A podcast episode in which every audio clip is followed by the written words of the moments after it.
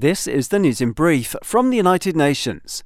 U N Secretary-General António Guterres appealed on Thursday for support for people still held in the notorious Al-Hol camp complex in northern Syria, speaking from neighbouring Iraq, which has repatriated former detainees suspected of having ties to ISIL extremists.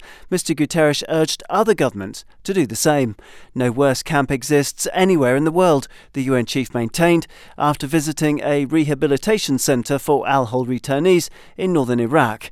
He said that detainees had been deprived deprived of their rights and remain trapped in a desperate situation in northeast Syria. They deserve a path out, the Secretary-General insisted, adding that the longer the situation festers, the greater the risks to security and stability. As food rationing begins for Myanmar's Rohingya refugees sheltering in Bangladesh, a top rights expert urged the international community to step in and reverse the policy, calling it a matter of life and death. The U N World Food Programme, W F P, announced last month that it would be cutting back on assistance to those sheltering in Cox's Bazar camp complex from the first of March because of a lack of funding.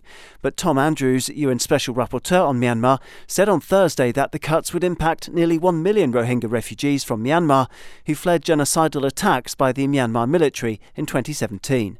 Mister Andrews, who reports to the Human Rights Council in Geneva as an independent rights expert, explained that four in ten Rohingya children already suffer from stunted growth. In a statement, the rights expert said that desperate families in the camps were already having to cut back on essential food because of the global cost of living crisis. Reversing these cuts in food aid is literally a matter of life and death, Mister Andrews insisted. Niger announced on Thursday that it's to join a key U N water-sharing agreement with its Lake Chad neighbours in the increasingly drought-prone Sahel region. The development comes ahead of a key U N water summit in New York next month, where countries will gather to find solutions to tensions caused by water scarcity. Niger's decision to accede to the Water Convention is a decisive step and an opportunity for countries to make progress together on access to water, sanitation, hygiene and health, said UNECE, the U N body tasked with implementing the accord.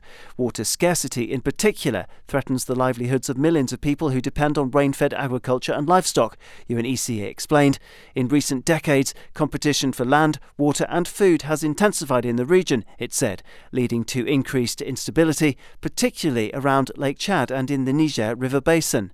Chad and Cameroon are already parties to the convention, and Nigeria is in the process of becoming a signatory too. For Niger, the decision to join the agreement is significant because it shares ninety percent of its water resources with its neighbours.